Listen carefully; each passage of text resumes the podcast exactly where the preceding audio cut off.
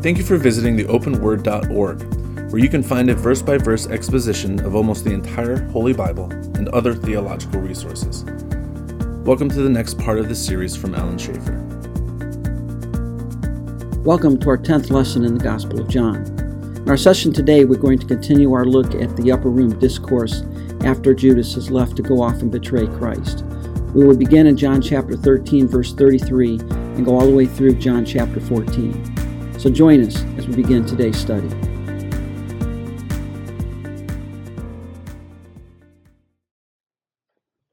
John 13 and 14 tonight. So let's uh, open in prayer. Father, thanks for this time we have to study. I pray that uh, you take these pages and open the truths to us. Thank you for this insight into Christ and into the, the last night he was with his disciples.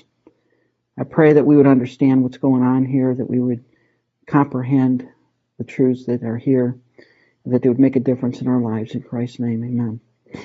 Um, I think last week we left off right around verse 33. All right. What um, setting the stage here? What, what's the significance of the of chapter 13, 14, 15, and 16? What's what's the setting here? The end of Christ's earthly ministry. Right. It's the end of his ministry. In fact, it's the last what? Day. Yeah, it's the last time he's with his disciples. This is the last shot that Jesus has to communicate something to these people, these guys. And what were they? Where were their heads at? What were they concerned with? The disciples. Yeah, position. Who's going to get to sit where? Who's going to run what tribe? And they were trying to jockey for position and power here. And Christ, of course, is focused on the cross, right? So you have two completely different focuses here. And what has happened just prior to our section here that we're starting on? What had just happened?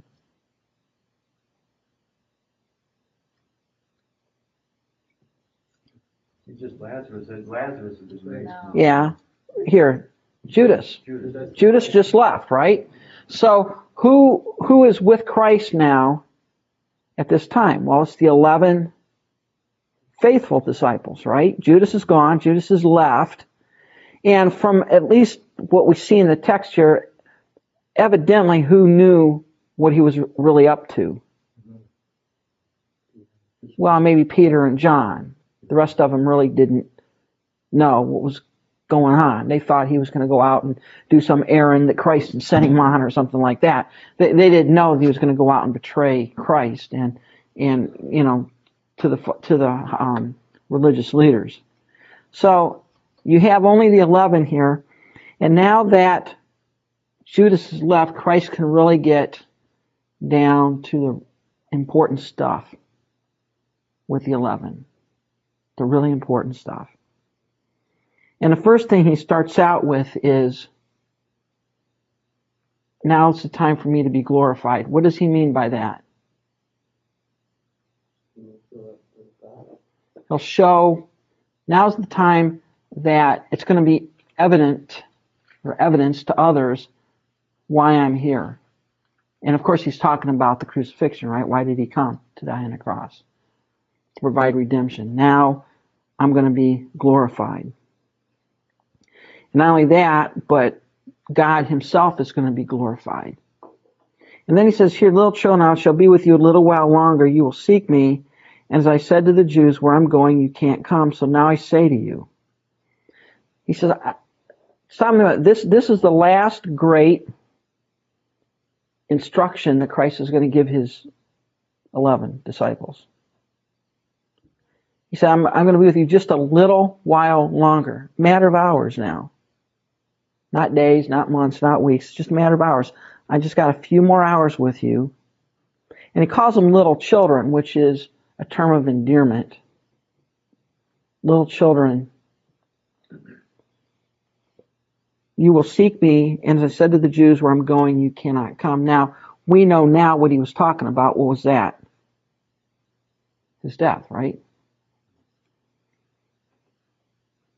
And a new commandment I give to you, that you love one another as I have loved you, that you also love one another. By this will all know that you are my disciples. You have love for one for another. This is the new commandment that Christ gives his disciples, the new one, the great new commandment. And the new commandment is that they're to love each other as he has loved them. Now, how has Christ loved them? Selflessly. Yeah. And how had they responded to that with each other? I want to sit on the left hand. No, I want to sit on the right. No, I want to sit there. No. They were arguing and fighting and scrapping and exalting themselves. This is the great this is the great commandment that we have from our Lord. We're to love one another. How do we do that? What does it mean to love another person? What's it mean? If I'm to love you as Christ loved us, how, how am I supposed to love you? Unconditionally. You place that person before yourself. Yeah. Um, all of the, I mean, you know, look, remember what it says in 1 Corinthians 13 love is kind, gentle, patient. Okay? Um, love doesn't seek its own. Love is not boastful. It's not arrogant. It's not proud. It's not self serving. Love seeks the best for the other person. Love is always outward focused on someone else. It's never inward focused. And what had been happening all along with the disciples is that all of them are worried about where they, they, where they're going to be in the coming kingdom. What position do they get? What place of authority do they have? What's in it for me? And the prime example of that was Judas, right? Who bailed because he thought that he wasn't going to get what he wanted. And one of the great things that plagues the churches today is that we are in it for us. What's in it for me? And that's why, as we've talked before, any any gospel presentation, any message, any any sermon by anybody that gets on their TV where there's an emphasis on your personal health or well-being or your you know what God's going to do for you or what God owes you is off to start off with because love is not concerned about what's in it for me. You don't even need to listen any further on that stuff. And Christ is commanding. It's a commandment here. It's not a suggestion. I'm, I, you know, I really like you guys. I suggest you love one another. It's a new commandment. And actually, if you think about it, this if you boil the Ten Commandments down, what's what's what's the common element in all the Ten Commandments?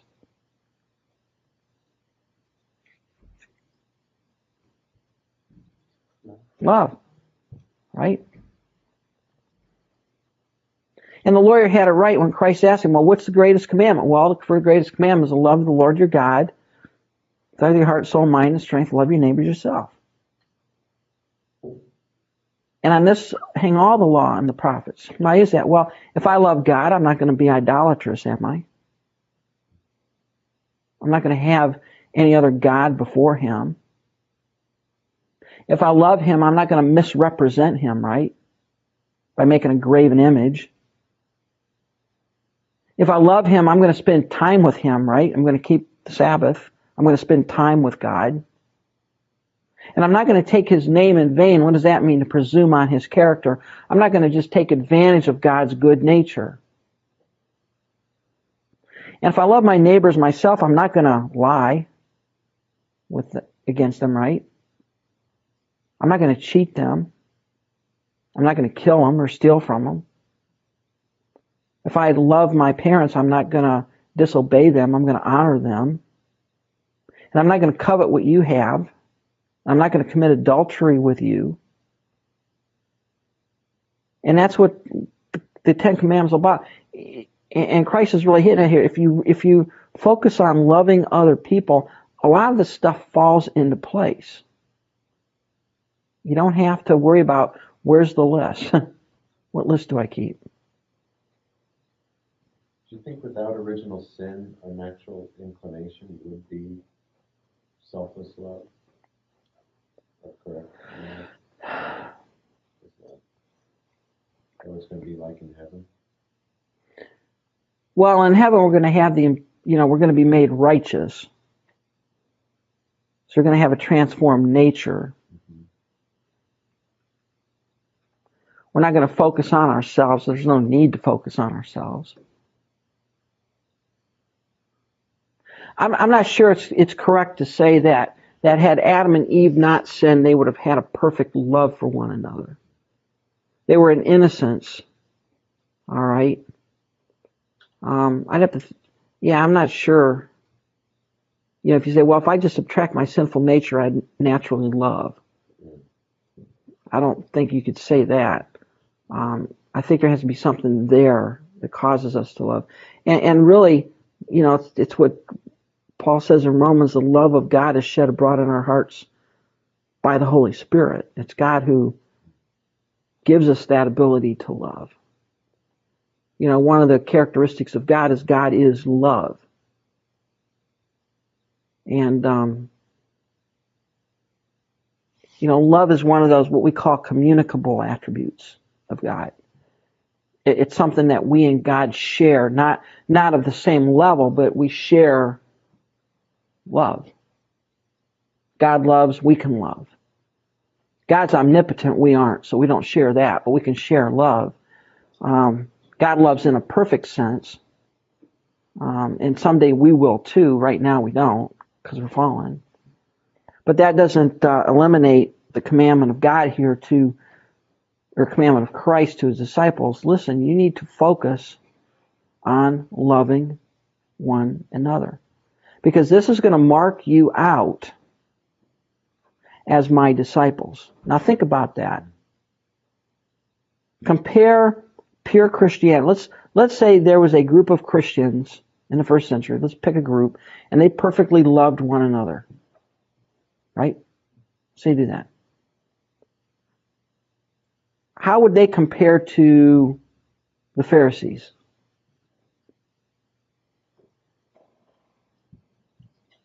Be quite a contrast. In what way?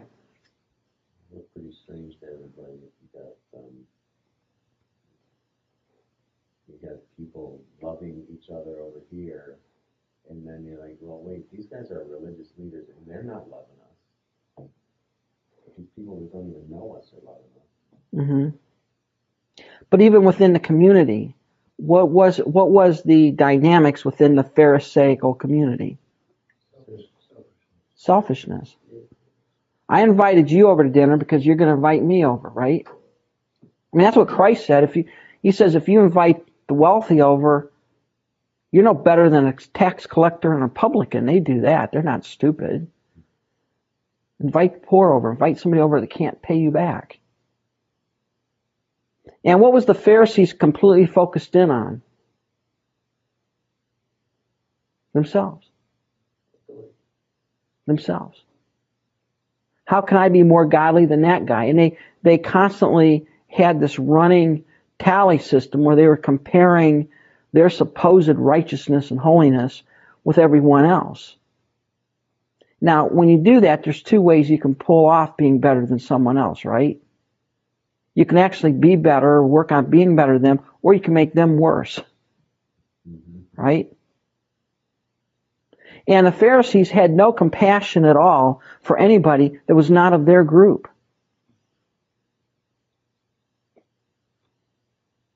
I mean, think of the parable of the Good Samaritan, right? Here's a guy that's beat up. He's dying. He's left on the side of the road.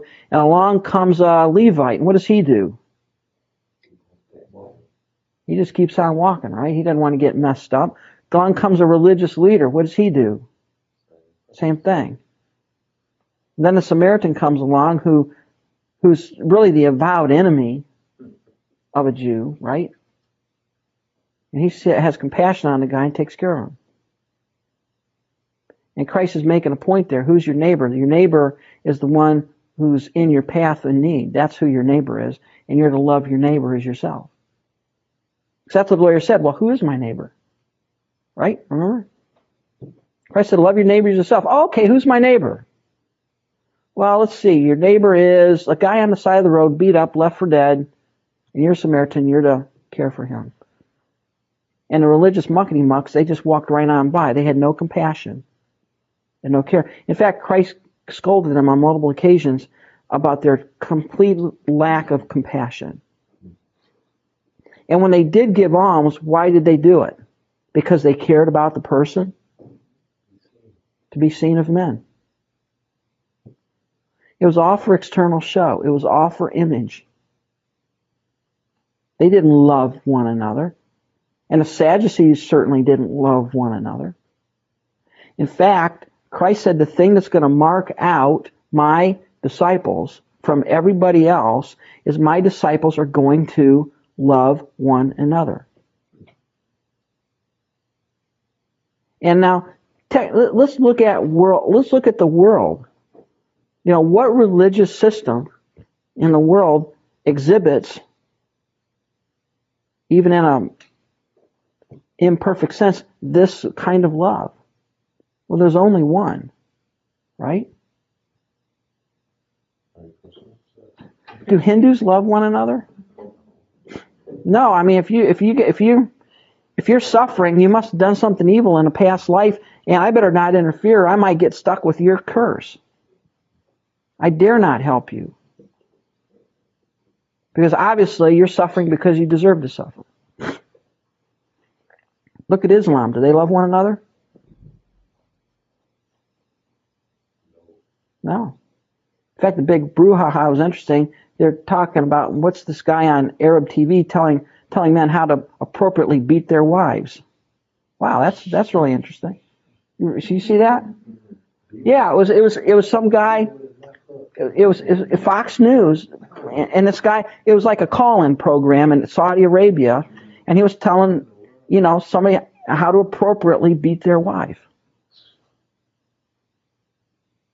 He was telling them how to do it. Yeah, What were some of the things he was saying? I better not tell you because I don't want you to go and beat your wife, you know. But but but it's My wife might beat me. yeah, he should probably slap slap you around, you know. But the thing that Christ is giving his disciples is the thing that's going to mark you out different is if you have love for one another. By this shall all men know you're my disciples. If you love one another. And in fact, this is one of the marks of early Christianity. You read some of the secular writings going on, and one of the characteristics of the early Christian church is their love for one another. They loved one another. They would die for one another. They would care for one another. And that was atypical of that day, where everybody was in it for them. What could they get out of it? And Christ commanded them, and also he's doing it. He's really scolding them in a positive way. Love one another. John, if you love all the rest of them, you'd rather see them have the right hand than you. If you really love them, it wouldn't matter to you what position of authority you have. You would defer to the other person. And we don't want to do that nowadays, do we? We don't want to defer. We don't want to give up our rights. Although it works pretty well in marriage. You have to give up your rights to win, don't you? Christ told them, I want you to love one another. As I have loved you. And how's Christ loved them? He loved them to the end. In fact, he loved them so much he gave his life for them. Christ did not demand that the disciples minister to him. I was just listening on Fox News the other day. I, I guess the IRS is investigating some of the mega churches. You, re, you hear that? Yeah, they're investigating some of the mega churches. Uh, you know, yeah, Creflo Dollar here. Here's a guy with a million dollar home, and it's like Joyce Meyer. Yeah, I'm, I'm just sitting. here. Let's think about this a minute. What do you need a million dollar home for? Well, Yeah, what are you in it for? To brag He about. speaks in tongues, though. To brag- to Well, good for him. To brag about what you got. Yeah, yeah, yeah. That's But think about that. You really listen to him, that's what they do. He brag about what, what he, what he got. Then Well, if he it's talk about people who don't got it, and talk, and say, that's why they're talking about him, because they mad about what he got. If it's a It's like- prosperity You see doctrine, then saying? Can you imagine the Apostle Paul, if he lived today, flying around in his own private jet? Right. Al Gore. with with eight hundred dollar Armani suits? I doubt it. I can see him. And that, that's why you know that's why that's why our our our stomachs should just be revolt repulsed by people who are in it for the money. You know, claim to love the Lord and they're running this massive ministry and they're driving around in limos and Rolls Royces and million dollar homes and granite commodes. Which one had a granite commode, twenty five thousand dollars for a toilet? That's tough. You know, that's that's pretty expensive. You know. it was only twenty-three thousand. 23, all right, I'm sorry. You know, and it's like, A real throne. Yeah. I guess. Whoa, And it's like, that's crazy. And people are giving money to the Lord to pay that paycheck. Yeah. That's what, that's what getting me. How can you be giving, how can you be giving to the Lord? I don't, I don't get that part about it. You know, I don't get that part about it, you know? Prophet You give the Lord. I was I was gonna say, Alan, I, I've read, I mean, you mentioned the Creflo Dollar, but I've read in some of the mail of Christianity and so forth in the past. I think Joyce Meyer was under that for, you know, that sort of thing, that lavish lifestyle. And also, even Hank Hanegraaff, who, mm-hmm. well, he's got eschatology, just, but I mean, where he was a lot of, the- what, computers, many different mm-hmm. things.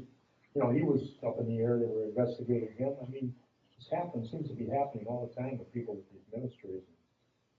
well, I think what the IRS is pointing out is something very, that I think is very profound. It should be very profound, and it should be in the sense of every Christian, is why would someone who preaches the gospel, supposedly, who's in it to bring the good news, why are they living in million dollar mansions with extravagant lifestyles? That doesn't compute. It seems a little really hypocrisy There's a disconnection there. But a, a, a lot of times that, um, they use that to draw more people. I understand that, but but I mean, you're, you're. the true God, the true mi- I'm I'm arguing that the true minister of Jesus Christ is not going to live like that. That's what I'm arguing. That's what I'm arguing. I, I can't see any one of these 12 disciples or 11 disciples living like that. I, I can't see it. Apostle Paul did not live like that.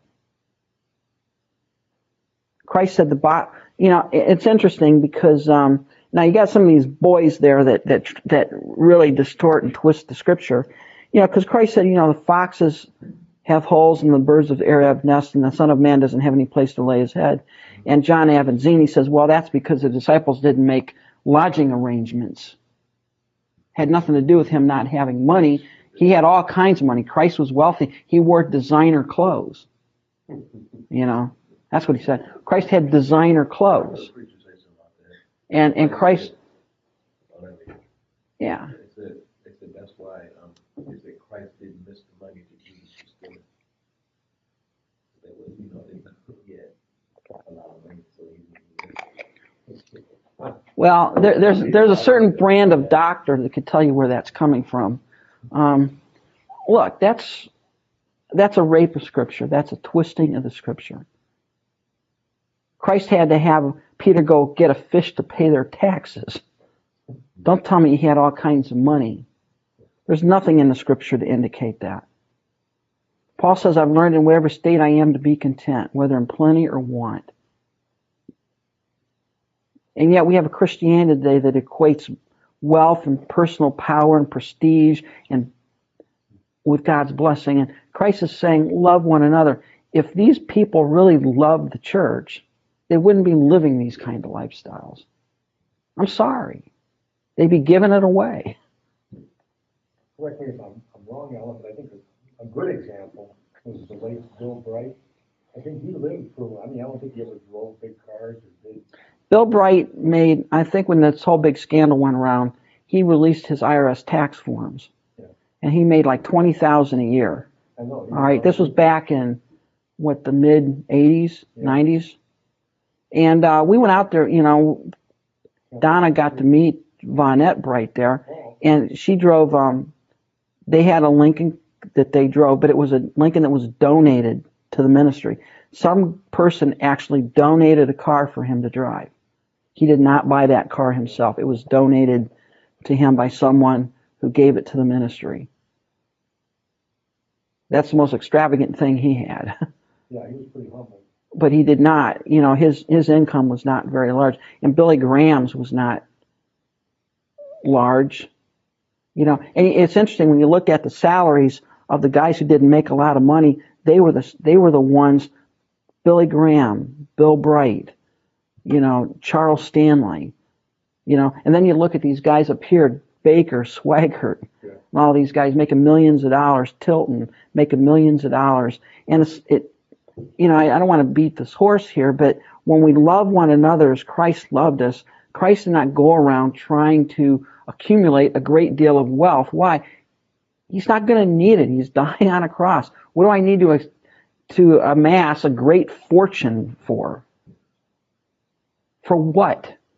Doesn't mean we're stupid with our money. Doesn't mean we don't take care of things and we're not allowed to have a house or drive a nice car, but that can't consume us. And there comes a point when you have to say, you know, enough is enough. A good example of this is um, John Wesley, John Charles Wesley. I can't remember whether it's John Wesley or Charles Wesley, one of them. But uh, when he died, he died almost penniless. I think it was Charles Wesley, if I'm not mistaken. And uh, it caused some consternation to the British government because he had made millions of pounds in those days with the music that he wrote, the songs. I mean, the guy wrote a thousand hymns or something like that. And come to find out, what he did is he gave it all away. When he was, you know, it said it said what what got him on this is he, he had all this, you know, he was making good money and and he saw this this English um, house servant, or she was shivering because it was so cold. She didn't have anything to keep warm, enough clothes to keep warm, and it got him starting to think there that, you know, I got more than I need, you know. So he he's what he did is he set a budget that he he was going to live on, and anything over that he gave away. And when he died, he didn't have hardly anything. He did amass a fortune. What are you in it for? Christ says, love one another. Give of yourself. Sacrifice for the other person. And he says, if you have more than you need, find somebody who has less than they need and give it to them. Help them out. Love one another. What we've done is we've given that over to the government, which has really made a mess of things. Because if you do this, everybody's going to know you're my disciples. And then Simon Peter pipes up. He's always piping up. But he's asking the question. Peter asks the question everybody else is thinking to ask, but they just don't ask. Lord, where are you going? Now, what is Peter thinking yet? yet?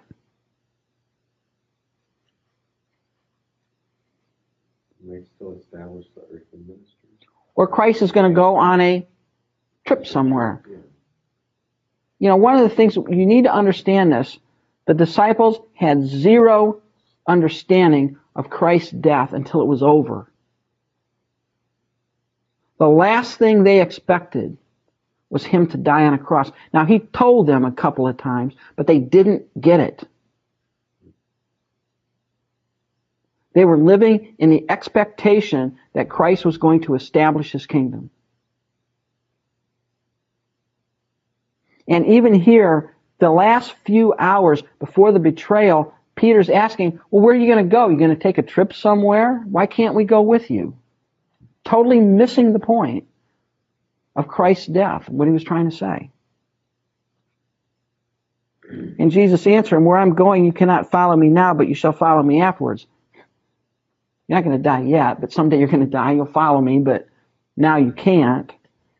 And Peter said to him, Lord, why can't I not follow you now? I will lay down my life for your sake. Why can't I go with you now? I'm, I will be willing to die for you. And of course, what did Christ answer them? Yeah, right. He said, Will you lay down your life? Before the night's over, before the cock crows, you're going to deny me three times. Like Peter, the way that Peter, you know, responded, so like he kind of, it sounded like he knew, he, I don't even know, he didn't know what he was saying. He didn't know what he was talking about. He didn't know he was talking. Now, by comparing the other gospels, we understand a little bit more here. Christ says, Peter, Satan's desire to have you, to sift you like wheat. But I prayed for you that your faith fail not. Um, Peter, what, what we see with Peter here is, is a total reliance on himself. And we need to understand something. If we rely on ourselves, we're going to blow it every single time. The score is going to be 100 to nothing against us. We are not going to, you can't do it. If you don't, if you think you can whip this Christian life and you can do this aside from the work of the Holy Spirit or the power of God, you're deluding yourself. You're just asking to, for trouble. And of course, we find that that's exactly what was going through Peter's mind, right? Peter thought he was going to hang in there. He's not going to deny the Lord. Peter had no idea of what was coming up. He had no idea of what was ahead of him. And when he decided, I'm going to depend on my own strength and power, Christ basically said, You're going to lose. You can't win. And unless you, and of course, Peter was depending on his own strength, his own power. And of course, what happens? Well, he does deny the Lord three times. And, and the, the lesson here, don't ever say, well, I would never do that sin.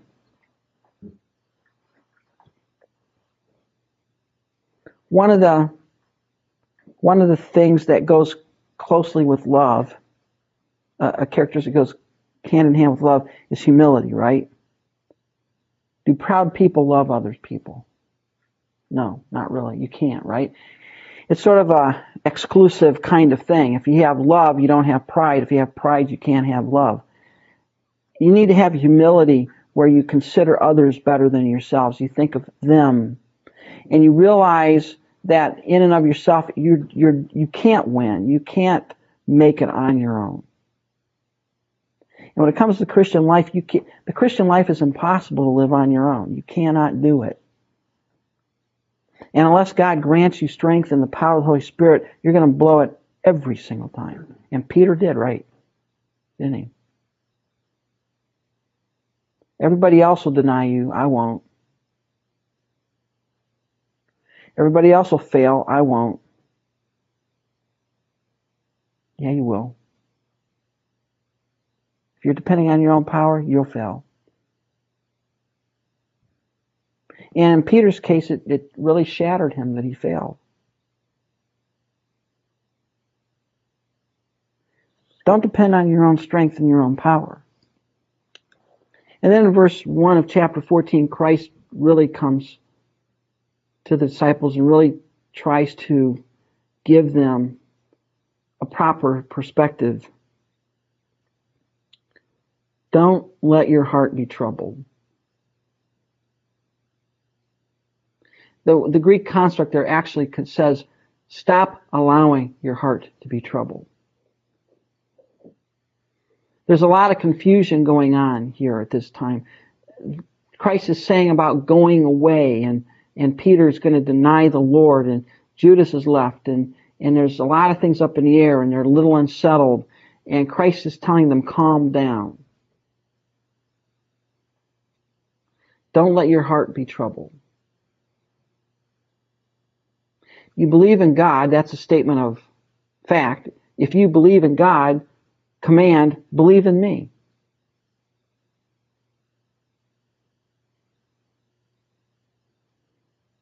Don't let your heart be troubled. You know, and they're going to be, I mean, their next three days are going to be total, absolute chaos. Their entire world is going to unravel. The bottom is going to fall out of everything they had been dreaming and thinking of. And unless we were there walking with Christ for three years, anticipating the soon coming of his kingdom, we won't understand the, the absolute um, despondency that they faced when Christ was dead. We thought this was the one. Remember the guys on the road to Emmaus? We thought he was the Messiah. But he's been dead for three days. Um, Christ, and, and now here, let's, let's understand here. Why is Christ telling them, don't let their heart be troubled?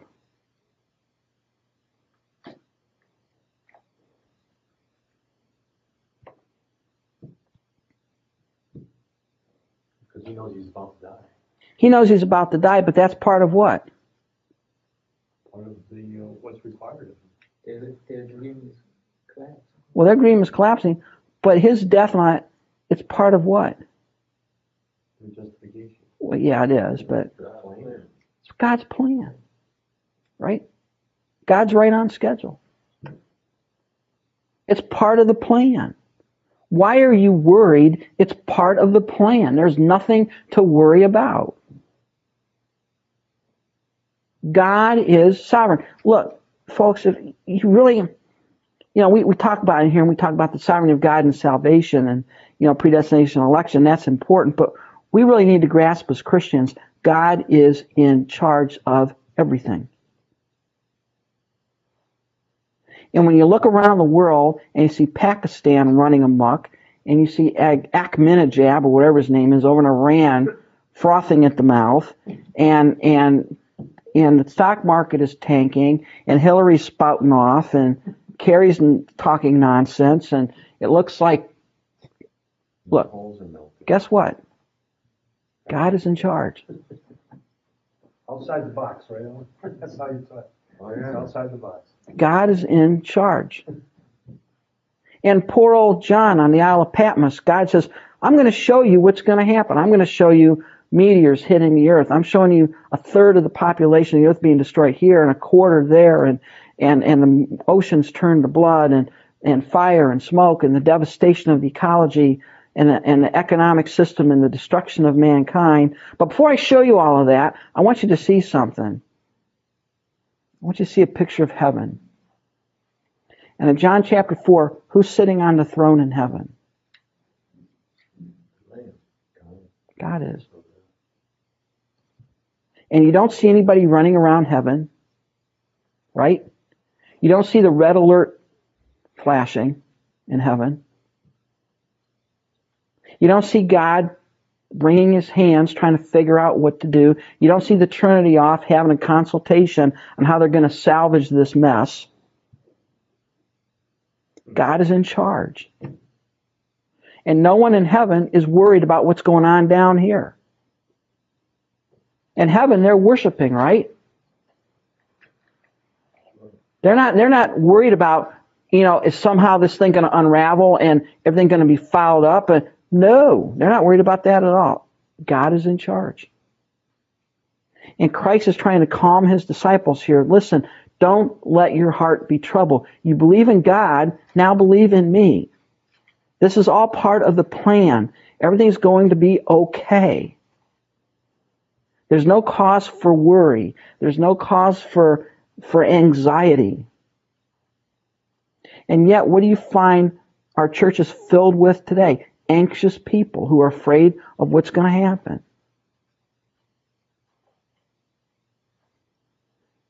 A good example. Look at this. Remember the Y2K fiasco? Where you had Christians going out buying ammunition and guns and, you know, finding a cave somewhere and stocking it for doomsday and they're going to shoot their neighbors who try. That's a, that's a good way to witness to your neighbor. Shoot him when he's coming to get a drink of water. That's helpful. And we acted like idiots. All the lights were still on that night. Folks, God's in charge. He's got it covered. And I remember there was a guy, there was one of the pastors in the church sold his house for, he was happy as a clam because he sold his house for cash because he was convinced that there's going to be total economic meltdown and chaos.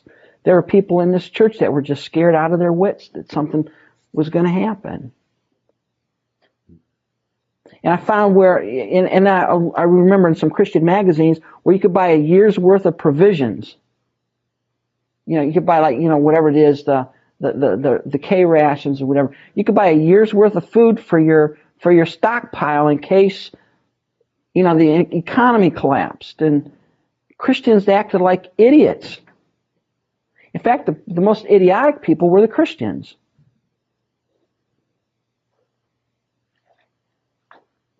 I'm gonna confess, Ellen, Diane and I bought a few gallons of water, but we figured we'd drink it anyhow.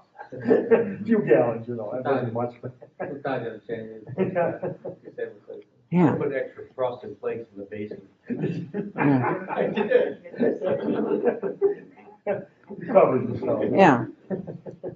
But what Christ is telling the disciples here, there's no cause for alarm. Calm down. Don't let your heart be troubled. You don't need to be afraid. You don't need to be scared. I could think of better breakfast food, but. And why don't you be afraid? Well, in my father's house are many mansions. if were not so, I would have told you, I go to prepare a place for you. And if I go and prepare a place for you, I will come again and receive you to myself, that where I am, there you may be also.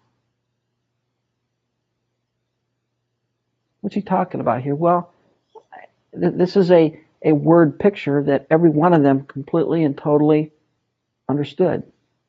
We don't quite as much because we're not used to that culture. But it's the metaphor of a marriage.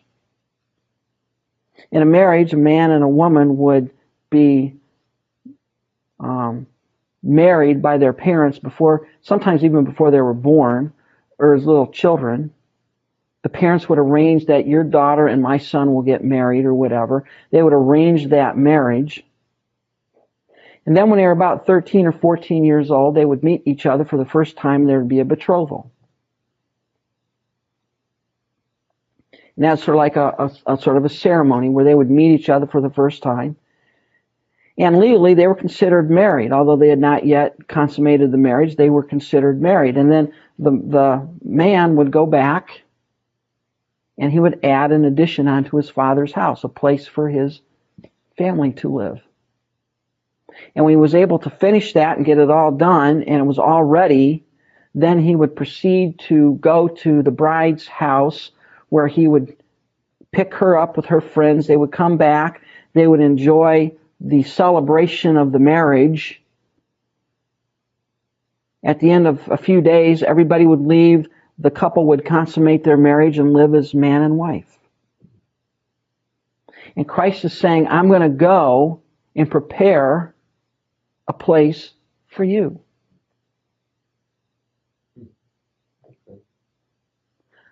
I'm going to leave. And he's saying, don't be troubled, don't get upset. I have to leave to prepare a place for you.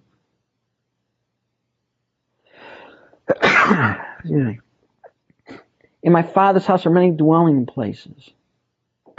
Now, when I was growing up, you know, we have this song, There's a Mansion Over the Hilltop, you know, and we sort of think that, you know, in heaven, Christ is making these big palatial estates for us. You know, that's not what it's talking about because there's no lawyers in heaven. So there's no deeds. I'm sorry. There's no deeds. Nobody in heaven, we everybody owns everything. There's no. Yeah. There's no need for. Yeah. Yeah.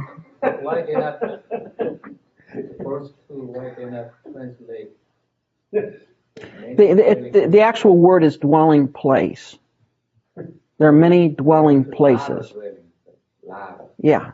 so there's many, it's countable.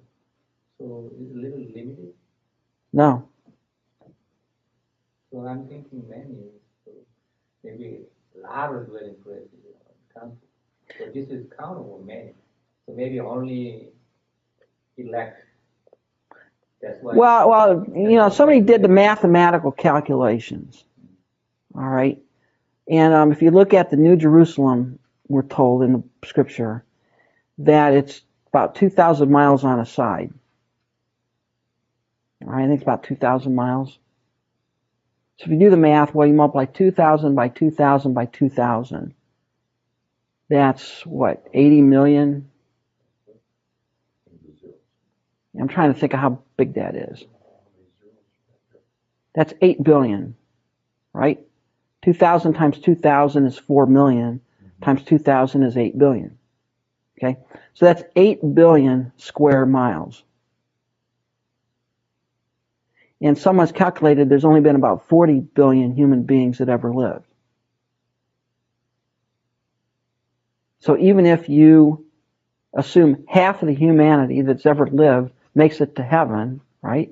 That's 20 billion living in 88 billion square miles. That means you only have three people per cubic mile, right? That's a lot of space, right? Three people per cubic mile. It's a big place. It's a beautiful place. But the point that Christ is making is not, I got to go there and work really hard to make this. That's, you see, that's, some people say that. Well, you know, if it's, if it's taken so long, you must be making a really nice place. Look, God could speak it into existence, right? It's not like God's going to have to have this massive construction project for 2,000 years. That's not the point of what Christ is making. He's using a metaphor to explain, I'm going to go and prepare a place. And it's the, the, the emphasis on the going and preparing is not that I'm going to prepare it, but at the right time, I'm going to come back and get you. It, the emphasis is on the return to take us home, not that it takes him so long to prepare it. I will come back and I will receive you to myself. I'm going away, but I am coming back. And that was one of the foundational truths of the Christian faith. You don't have a God that left and is not coming back. Christ is coming back. And what's he going to do? He's going to come back and take us to be with him. Now we know this to be the rapture from later passages of scripture. But Christ is telling the disciples, don't be afraid. And this is in the context of what? Of him going away and where he is going, they can't come, right? And they're going to remember this. Wait a minute. He said he's going away, but he's going to come back to take us to himself. Don't worry about it. And where I go, you know, and the way you know.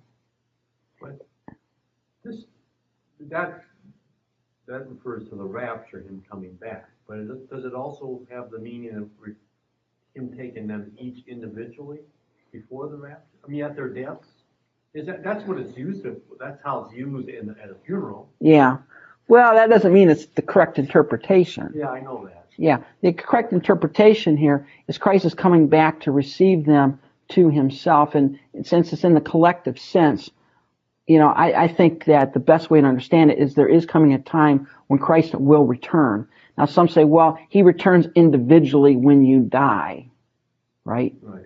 So that, yeah, there's a sense in that, but that's not, I think, what he's talking about here.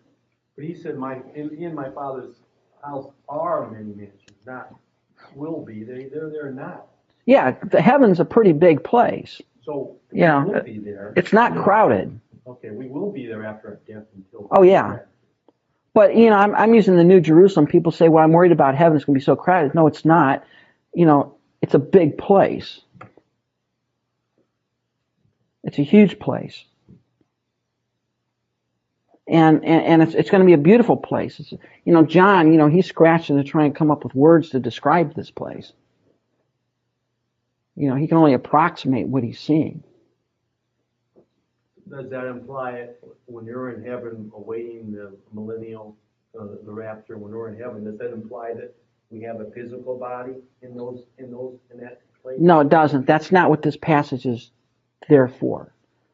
The point of the, and, and, and that's one of the, and I'm glad you bring that up because one of the problems is we can't read all of our rapture, um, you know, in, intermediate state knowledge back into this text, right? Because what, how would, how would, if you were disciple number 12, not Judas, but you were number 12 sitting there, how would you have understood Christ when he said this? How would you have taken it? Oh, he's talking about the rapture. You wouldn't have thought about that, right? Oh, he's talking about uh, the time um, when I when he comes back and, and takes me when I die. Nah, you wouldn't have known that. That's not what you. That's not how you. How would you have understood it? I don't know, um, You'd have understood that he's going to go away, and when the time is right, he's going to come back and take us with him. That's how I would have understood it. Gary, I, uh, that's, you just, said- you just said it right But there's no, there's no, there's nothing clear in the Bible as what our intermediate, intermediate state will be. there, there, it's clear in the sense that number one, it's not going to be a physical um, body that we have. Why is that? Because we receive our, our resurrected bodies at the time of the rapture, when the Lord comes back. 1 Corinthians 15 says that very clearly. Right. There there is there is a a soulish body, but it's not your permanent eternal body that you will have. Okay, um, it's not that. Okay, it is an intermediate state. It, you are conscious. Um, you enjoy the presence of God. You enjoy fellowship with the holy angels and with other believers. You know, um, there's an anticipation of the culmination of history. You know, you look forward to that. How long, O Lord? You know, you see a little bit of this in Revelation where those that have been martyred say, How long are you going to put up with this rebellion? You know, um, it's going to be a type of existence that we can't even really comprehend. I, I agree, but I, I don't know why, why we- you automatically rule out a physical body of some sort. Because the Could be a Bible, Temporary physical body. Because the, the, light of Revelation speaks of people shouting out, of, of people crying out, of, of, there is there is a soulish and, and, and again the body the the bible doesn't give us all the nitty gritty gory details of it. You're right. Um, uh, there is some kind of body that's there. I mean moses had one on the mount of transfiguration. Um, there, there's a recognizable form. Um, the witch of endor when samuel came up out of the ground she knew who he was um, there, there's some kind of a form but it's not a physical form like we understand physical form to be. And the Bible just doesn't fill us in on that. It doesn't tell us what that's like.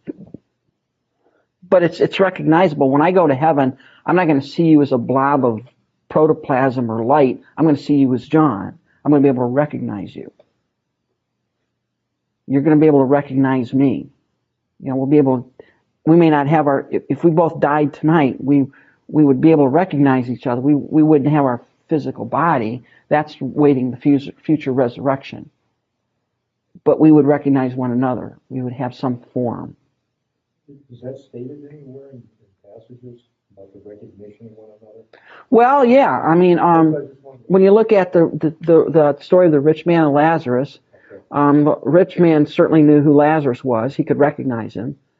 Uh, uh, he knew that was the beggar that laid outside his door. He could recognize Abraham, and I don't think they had name tags on.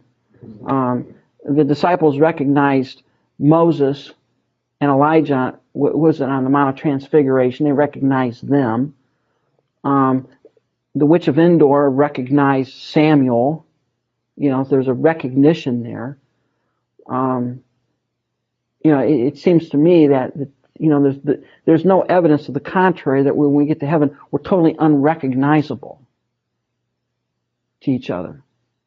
John recognized the Lord. Now, at that point, Christ had his resurrected body, so that's probably not a good example when John saw him in Revelation. All right, but but I do think there's evidence that there is a recognition. Now, you look like you do now? No, you'll look a lot better than you do now. Old? Well, what do you think? Well, I don't know. You I, I- I think I think we will look at, you know, as we would in our prime of life, whatever that may be. Some people go to the other extreme and they believe when you're in heaven, you're alive in spirit. And I, more than just spirit, it, it, it's a recognizable form. You, the, the, the scriptures say you have a material and an immaterial part. I believe you're a dichot. I, I believe I'm a dichotomist, as opposed to a trichotomist. Trichotomist says your body, soul, and spirit. I think the scriptures teach more clearly you're body, you have a physical form, material, which is that that which you see here. Then there's an immaterial you. All right, that looks sort of like your material you, but is different. And when you die, that immaterial component goes to one of two places, heaven or Hades. Now, that's your immaterial part. At some point, that immaterial component will pick up a physical form at the resurrection. But in the meantime, that intermediate form, that, that, that immaterial part of you is recognizable. Now, you're not spirit, okay? Because spirit is invisible, right? So you're not invisible. You're not om- omnipresent like God is. We say God is spirit. What we mean by that is He's unrecognized. He has no physical form that we can we can recognize. He's not localized to one individual spot in space. He's everywhere, and yet He's nowhere. He's He's transcendent over creation. Okay, God is spirit. We're not going to be disembodied, ghostly spirits. You know, like like you see in the movies and things like that. You know, certainly not you know Ghostbusters. We're not even close to that. You know. I hope I'm not straying too far here. I often wonder, what, I mean, what about, I mean, babies that have been aborted and so forth, obviously they're being. Yeah. I mean, will they have a form that's Yeah. an adult form? Yeah. That's what I was. You're not gonna go through heaven as a screaming little baby. That's what I'm saying. That doesn't make any sense. mean, it would have to be. Sure. Yeah. Yeah, spend all of it heaven as a baby walking around in diapers. That doesn't make any sense, you know. Um, yeah, and, and and and what's interesting, you know, I've done enough genealogical research. to- You know, I have my picture of my grandmother all the way on, and I can recognize her. You know, from the age of three all the way up, I can recognize that as my grandmother. I know I could recognize her. You know, and and and, and how, the Bible doesn't fill in all those details. It doesn't give us all the wherefores and whats and hows and that. It hints that we are recognizable, that we are in a in a in a in an immaterial state, but there's going to come a time when we will receive a body, a physical body, a physical form. Um, you know, it doesn't give us all the details. What Christ is trying to get along, get across to the disciples here is that even though he is going away, he is coming back. All right. He's not going to leave them alone. He's going to come back and he makes it in, in a comforting way that I'm going to go and prepare a place for you. And immediately they would know what he was talking about. That he's going to go and get a place set up for them. And when the time is right, he's going to come and take them to be with him. It's, it's a, it's a, a metaphor of comfort. I care for you. I'm not going to leave you. And Thomas, of course, asked him, Lord, we do not know where you are going. How can we know the way? Again, they, they still have totally, completely, 100% missed what Christ is telling them. And he said, what a bunch of idiots. Now, if you were there, you'd be one of the idiots. All right? Because they didn't understand this yet. We're looking back saying, well, how could they not have seen it? Well, yeah, that's easy to do, right? That's really easy to do. But, you know, they didn't, they didn't get it.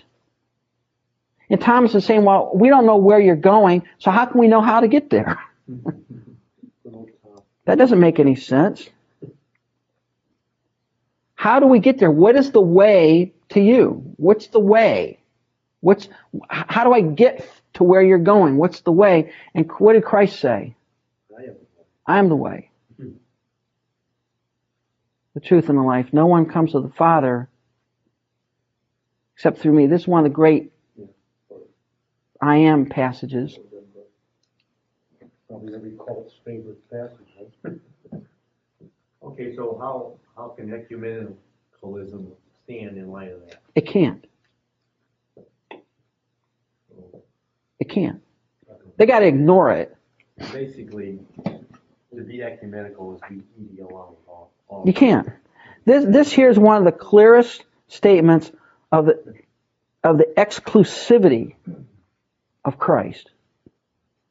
I am the way. There, there. He, he didn't say, "Well, I'm one of the ways, Thomas." You know, we've got a bunch of ways you can get there. You know, if if this doesn't work out and ring your bell, go become a Buddhist. You'll get to the same spot.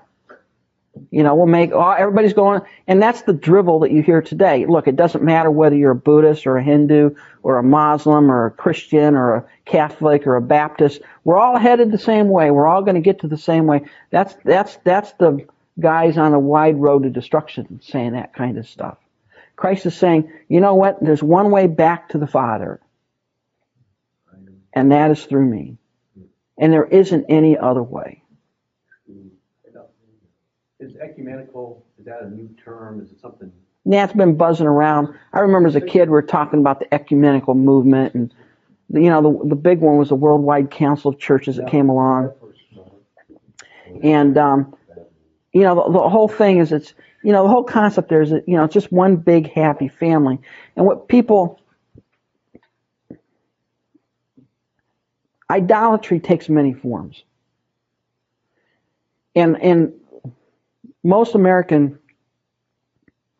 Christians are idolaters because they got the right God, but they see him the wrong way.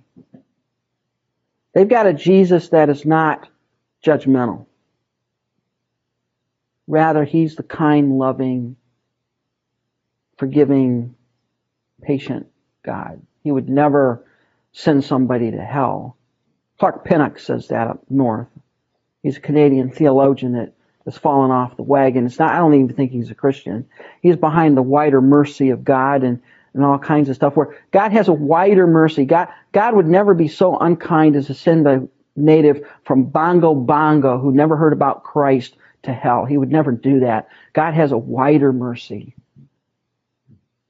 God will accept them. It's the Mother Teresa theology where how dare I, I would never tell a Hindu about Jesus because if they're sincere, they'll go to heaven. You know, Christ, it, it, is heresy to think that.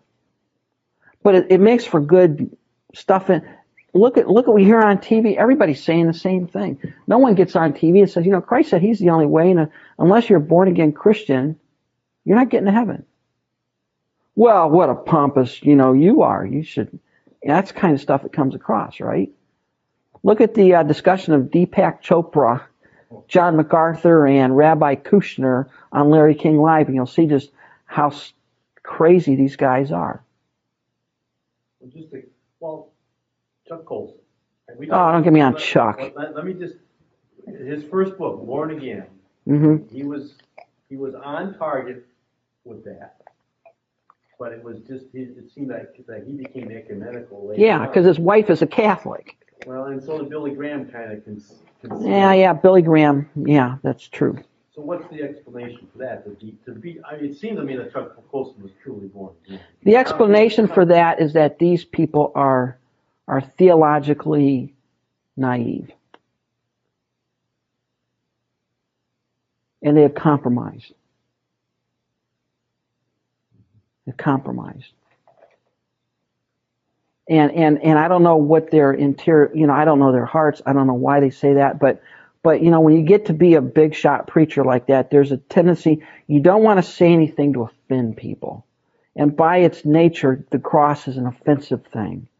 When you stand up and you say, Christ said he is the only way, that is something that flies in the face of our PC culture.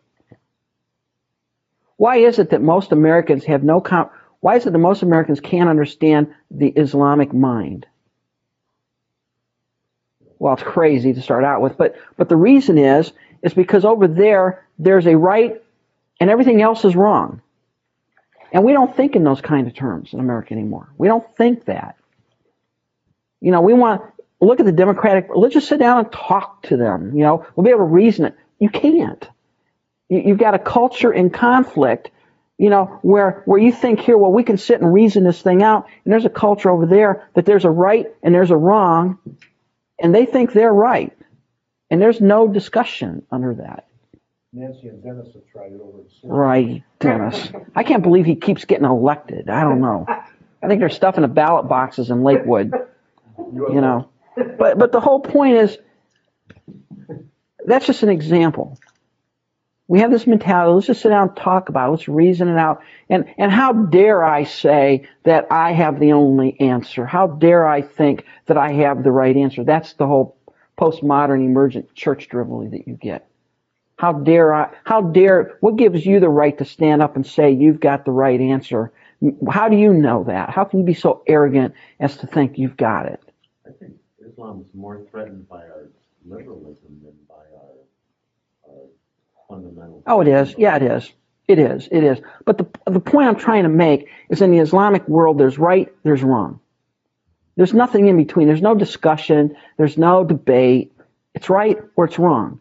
In America, it's all gray. The only wrong thing in America is to think you're right. Try it. Get a bathrobe and go down on Mud Bowl and tell everybody you're Moses. And you'll have 20 people walking around asking you. that you will. Now go there and say Jesus Christ is the only way, and campus security will haul you off the campus. I'm not making it up. Try it. You know? The world does not want to hear. And when Christ stands up and says, I'm the only way to God, that's an offensive message. That's offensive. Because that means you got to come to God on His terms, not yours. And see, we don't want that. We want to come to God on our terms. That's the human, sinful, arrogant part of us leaking out. The Unitarians have a new ad campaign. It's, um, find us and you shall See. Find us and you shall what? You know, that's all Unitarians. As long as you're seeking, come on in. yeah, If yeah, you think you found the truth, you don't know anything. yeah. That's like philosophy class. I took a philosophy class at Oberlin, and all he could do is talk about, you know, all the different kinds of questions. But when you stand and say, well, I got the answer to that, you know, class is over. There's no need for philosophers anymore, right? Because all they're into is trying to find the truth. Christ is the truth. Christ says, I am the way, I am the truth, and I am the life. And those are exclusive terms. He's not saying I'm a way, I'm a truth, and I'm a life. I'm one of many. I'm the only one. There's an exclusivity there. You want to come to the Father, you come by me. I am the door of the sheepfold. If you want to come into the sheepfold, you come through me. You don't climb in over the wall.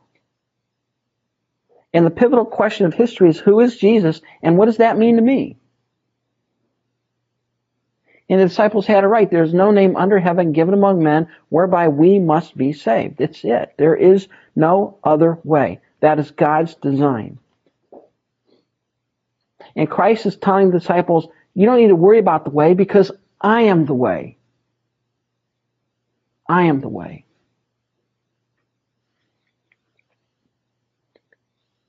And if you had known me, you'd have known my Father also. And from now on, you know him and have seen him. If you knew me, you'd know my Father. Now, this is not everything that Christ said, but he's trying to, and of course, you know, later after our break, we're going to discuss with Philip. Well, well, show us the Father, and we will be happy. Christ is Christ is saying, "I am the way, the truth, and the life," and he's saying, "I am the exact representation of the Father." You want to know what the Father's like?